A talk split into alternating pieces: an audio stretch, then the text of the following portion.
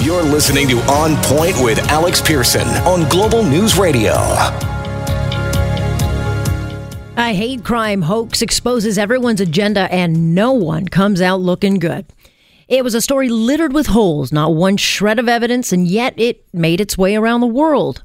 A non existent hate crime that went unchallenged by those on both the right and left, all too happy to capitalize on the industry of Islamophobia. This isn't the first time a child has lied, creating a media circus. What makes this case unique, though, is the lie was about a vicious hate crime, prompting international condemnation and plenty of virtue signaling. Politicians of all stripes were tripping over themselves to score political points. Facts be damned. The mayor, premier, prime minister, and opposition all tweeting as fast as their little fingers could type platitudes of shock, sorrow, outrage. Then the embarrassing truth it was a hoax. Case closed. Nothing to see here, said the Toronto police. The Toronto School Board, once front and center, fell silent. Just like that, a vile hate crime seen around the world is over. And instead of demanding accountability, our Prime Minister lowered his voice and said this. Unfortunately, we've seen a pattern over the past uh, months of increased hate crimes against um, religious minorities, particularly uh, against uh, uh, young women of, of uh, uh, racialized backgrounds.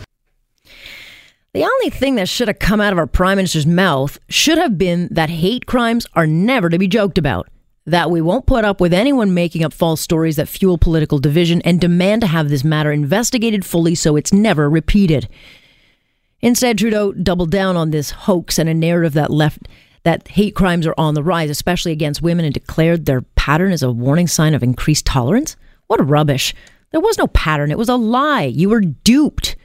The only warning side should be to anyone else thinking of pulling a stunt like this, but that doesn't fit the narrative, and that's what this is. How else do you explain the highly political Toronto School Board marching an 11 year old out in front of the media during an active investigation with an apparent madman running around with scissors? Their job is to protect her, not put her on display. She's a child. Board says it was done out of compassion. If by compassion they mean using this child as a political prop in a highly divisive debate, then they succeeded. Their compassion has put this child's face and name in headlines around the world. She's gone from hero to zero, and she'll be forever known as that Muslim girl who lied. That is a massive burden for a child to carry, and one she should have been shielded from, regardless of whether she lied. But this is a very ideological board, the same one that yanked police out of Toronto school because the Black Lives Matter activists shook their fists and stopped using the word chief in titles as it could be insulting to Indigenous people. Trudeau's right. Hate crimes are happening, but the pattern he suggests actually shows Jewish hate crimes spike the most, and Muslim incidents are down in 2016, according to StatsCan.